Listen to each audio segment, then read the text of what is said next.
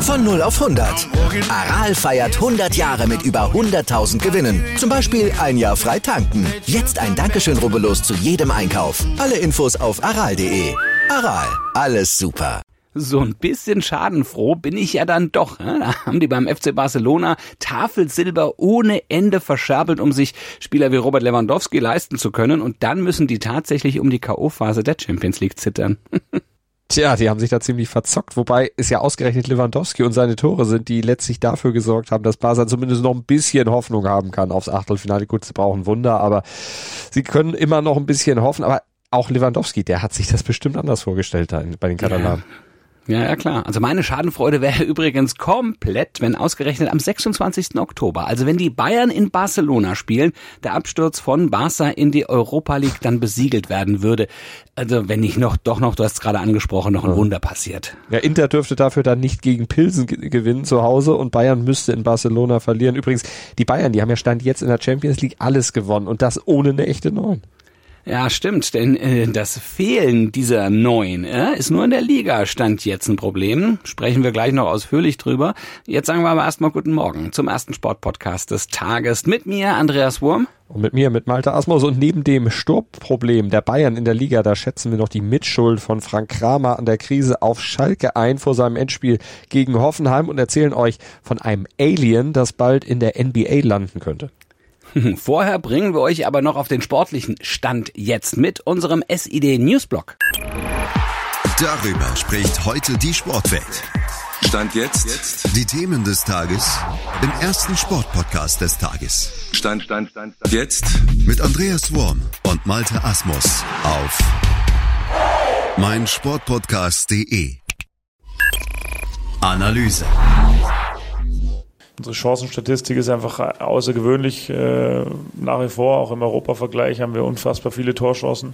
Das gibt uns diesen, diese nötige Ruhe und den, auch den Fokus äh, für das Spiel am Sonntag gegen Freiburg. Das war das Ziel, das haben wir erreicht. Und von dem her sind wir für heute alle zufrieden. Und äh, ab morgen geht's ähm, ja, sehr geradlinig auf die Vorbereitung Freiburg, um da auch in der Bundesliga wieder die richtige Richtung einzuschlagen.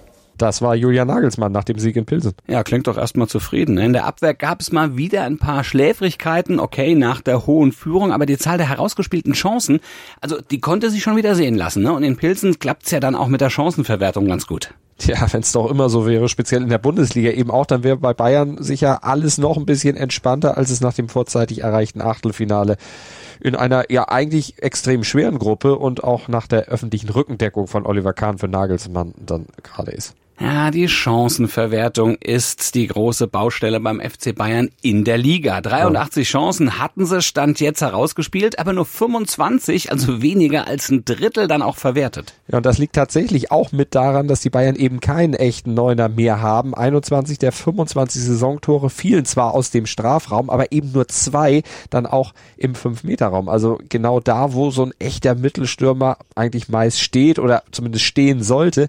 Also man kann es wirklich sagen, den Bayern fehlt zum einen an der Präsenz in direkter Tornähe. Dort haben sie weniger Chancen als noch mit Levi. Und wenn sie dann doch mal zum Abschluss da kommt, dann fehlt es an der Konsequenz beim Torschuss. Wie zum Beispiel, wenn wir an das Dortmund-Spiel denken, die dicke Chance von Manet oder Musiala, die hatten da ja auch Möglichkeiten, aber die eben nicht verwertet. Naja, und das sind ja auch nicht nur die Szenen rund um das Tor. Ne? Konter fahren sie auch nicht immer ganz effizient und effektiv zu Ende. Da lassen sie auch viel zu viel liegen. Nagelsmann ist aber optimistisch, dass das vielleicht bald wieder anders wird. Im Idealfall natürlich schon am Topspiel oder im Topspiel am Sonntag gegen Freiburg. Die Jungs arbeiten extrem konzentriert die letzten Wochen an den Abläufen offensiv, an der Positionierung, äh, an der Positionstreue, ähm, sind da extrem wissbegierig und wollen äh, die Dinge natürlich perfekt umsetzen. Interview. Schalke-Trainer Frank Kramer ist nach nur einem Sieg aus neun Ligaspielen schon gehörig angezählt. Gegen Hoffenheim muss sein Team heute Abend liefern, sonst wäre wohl sein Job los. Ja, Diskussionen um seine eigene Person, ne? Schob Kramer gestern auf der Pressekonferenz beiseite. Seine Konzentration gelte der Spielvorbereitung. Und auf dieser PK bei Schalke war auch Reporter Marcel Witte von Ruhr 24. Marcel, wie war denn dein Eindruck? Noch ist Kramer ja im Amt, aber wie lange noch? Ich glaube tatsächlich, es wird nicht mehr allzu lange sein, aber alle möglichen Gerüchte, Nachfragen, ob es einen Trainerwechsel geben könnte, wie sie, wie auch Frank Kramer darüber denkt, wurden konstant abgeblockt. Werden sie nach dem Spiel gegen Hoffenheim aber sicher nicht mehr können. Das wird ja allgemein sowieso als Endspiel für Kramer gesehen, wobei es schon heftig ist, denn Hoffenheim ist ja jetzt mal in allen Bereichen stand jetzt zumindest ein ganz anderes Kaliber als Schalke. Genau, richtig. Also eigentlich kann man aus Schalker Sicht gar nicht viel erwarten gegen Hoffenheim. Das sind nicht die Teams, gegen die Schalke punkten muss, wie auch gegen Leverkusen. Das ist einfach eine andere Qualität, aber letztlich stimmt natürlich die Art und Weise nicht positiv. Wo siehst du denn die Probleme bei Schalke? Woran hapert's? Man merkt, den Spielern fehlt das Selbstvertrauen. Die Spielweise passt auch nicht so ganz zum Kader auf Schalke. Ähm, Schalke hat die Spieler, um ein geordnetes Spiel aufzuziehen, vor allem über die Flügel, was ja auch in der zweiten Liga enorm gut funktioniert hat, mit Simon Terodde natürlich im Strafraum als brillanten Abnehmer. Aber aktuell kommen einfach kaum Bälle in den Strafraum. Simon Terodde und Sebastian Polter konnten einem da in Leverkusen eigentlich schon fast leid tun. Schalke hat eigentlich das Potenzial, besser zu spielen. Ziemlich vernichtendes Urteil. Und da kann man dann natürlich auch viele Versäumnisse am Trainer festmachen. Es sieht alles wirklich nicht rosig aus. Deswegen würde ich schon sagen, dass dem Trainer einfach eine enorme Schuld trifft. Er greift jetzt nach dem letzten Strohhalm mit der Dreierkette äh, nochmal ein veränderten System und versucht da nochmal irgendwie alle Hebel in Bewegung zu setzen. Aber ich glaube leider, Frank Kramer ist ein Trainer auf Abruf und es wird nicht mehr lange gut gehen. Sagt Marcel Witte, Schalke-Reporter von Ruhr24.de, übrigens auch ausführlich noch zu Gast im Fever Pitch Podcast mit noch mehr Insider-Infos zum FC Schalke und den kriegt ihr natürlich überall, wo es Podcasts gibt. Analyse. Victor Wembanyama. Der ist erst 18 Jahre alt, kommt aus Frankreich und hat noch kein NBA-Spiel bestritten, gilt aber schon als kommender Superstar im Basketball. LeBron James schwärmt von ihm bereits als Generationentalent, bezeichnet ihn sogar als Alien. Und diesen Ruf, ein echtes Ausnahmetalent zu sein, das meint äh, LeBron. Damit hat Wembanyama sich mit zwei Testspielen Anfang Oktober in Henderson in Nevada nicht erspielt, aber da hat es nochmal gefestigt, dass er eben so ein Ausnahmetalent ist und dass er vor allen Dingen dann in den USA mittlerweile Tagesgespräch Gespräch ist. Bei diesen zwei Spielen, da traf er nämlich mit seinen Metropolitans 92 aus Paris auf das Entwicklungsteam G-League Ignite und hat da ja richtig abgeliefert, muss man wirklich so sagen. In zwei Spielen kam er auf insgesamt 73 Punkte, 15 Rebounds und 9 Blocks und hat damit alle anderen Spieler auf der Platte überragt. Ja, und jetzt fragt man sich natürlich, also jetzt fragen sich in den USA alle NBA-Fans, wo landet das Alien denn? Ja, das weiß man Stand jetzt natürlich noch nicht, aber in den USA, da wird bereits spekuliert, dass vor allem in der jetzt bald startenden NBA-Saison schlechte Teams absichtlich Spiele verlieren in der Hoffnung, dass sie dann auch möglichst schlecht in der Saison abschneiden. Die, die wollen tanken, so heißt das in der NBA. Das Riesentalent wollen sie sich dann nämlich im Draft 2023 angeln, denn je schlechter sie in der Liga abschneiden, desto früher kommen sie im Draft dran und können sich Talente ziehen und dass, wenn man ja mal der First Pick wohl sein wird, scheint ziemlich sicher zu sein. Ich frage mich jetzt, auf welchem Trikot dieser Name Wembanyama dann eigentlich drauf soll. Also das ist ja, das muss ja, fängt man vorne an und geht bis hinten rein, wenn der Name da drauf gestickt ist. Ja gut, aber vielleicht gibt es den ein oder anderen sehr breiten, auch finanziell breiten Rücken. Was zeichnet denn den Jungen aus, Malte? Also der hat einen breiten Rücken. Das ist mhm. ein enormer, kräftiger, großer Kerl. Seine Körpergröße zeichnet ihn aus und der hat eine Armspannweite von 2,42 Meter. Also der Albatros Michael Groß äh, ist ein Witz dagegen. Mhm. Kennen die Älteren vielleicht noch unter euch? Die Jüngeren, das war mal ein Schwimmer in Deutschland und der hatte wirklich Arme wie ein Aus Albatros. Offenbach. Aus Offenbach. Richtig. Ja. Herr Hesse. Ah ja, klar. aber gegen Wembanyama eben wirklich ein dünnes Hemd sowieso, aber eben auch schmächtig und klein. Ne? Aber also der überragt da alle und er kombiniert dann noch Geschwindigkeit und Beweglichkeit damit rein. Und das ist ein Gesamtpaket, das in der NBA höchstens so Topstars wie Kevin Durant von den Brooklyn Nets oder Christoph Porzingis von den Washington Wizards haben.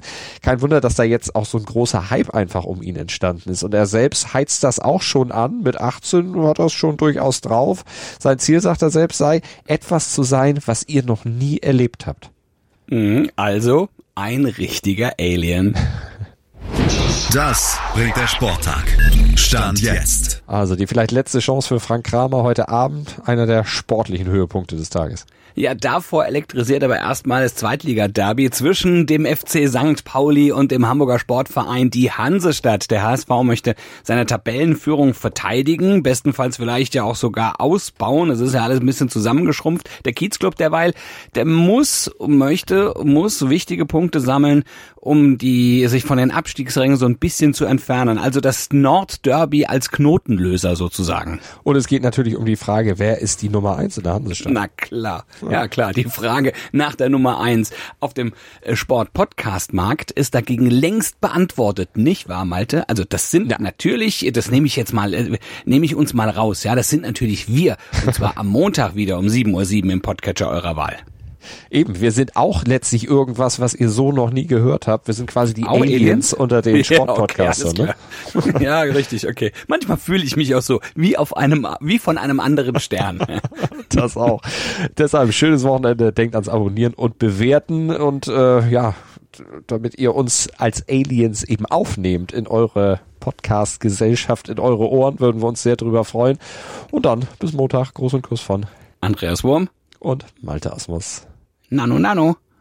Das kennt doch wieder keiner, oder? Das kennen doch wieder nur die Ältesten unter uns. Ach, du kennst wenigstens. Ja, ah, wie schön. Ja, alte, weise Gut. Männer.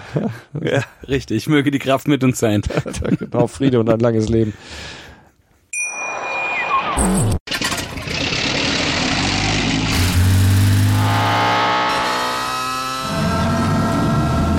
0 auf 100. Aral feiert 100 Jahre mit über 100.000 Gewinnen. Zum Beispiel ein Jahr frei tanken. Jetzt ein Dankeschön, rubbellos zu jedem Einkauf. Alle Infos auf aral.de. Aral, alles super. Dir hat dieser Podcast gefallen? Dann klicke jetzt auf Abonnieren und empfehle ihn weiter. Bleib immer auf dem Laufenden und folge uns bei Twitter, Instagram und Facebook. Mehr Podcasts aus der weiten Welt des Sports findest du auf mein Sportpodcast.de.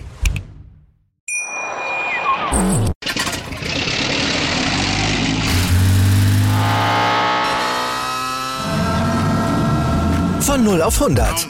Aral feiert 100 Jahre mit über 100.000 Gewinnen. Zum Beispiel ein Jahr frei tanken. Jetzt ein Dankeschön, rubbellos zu jedem Einkauf. Alle Infos auf aral.de. Aral, alles super.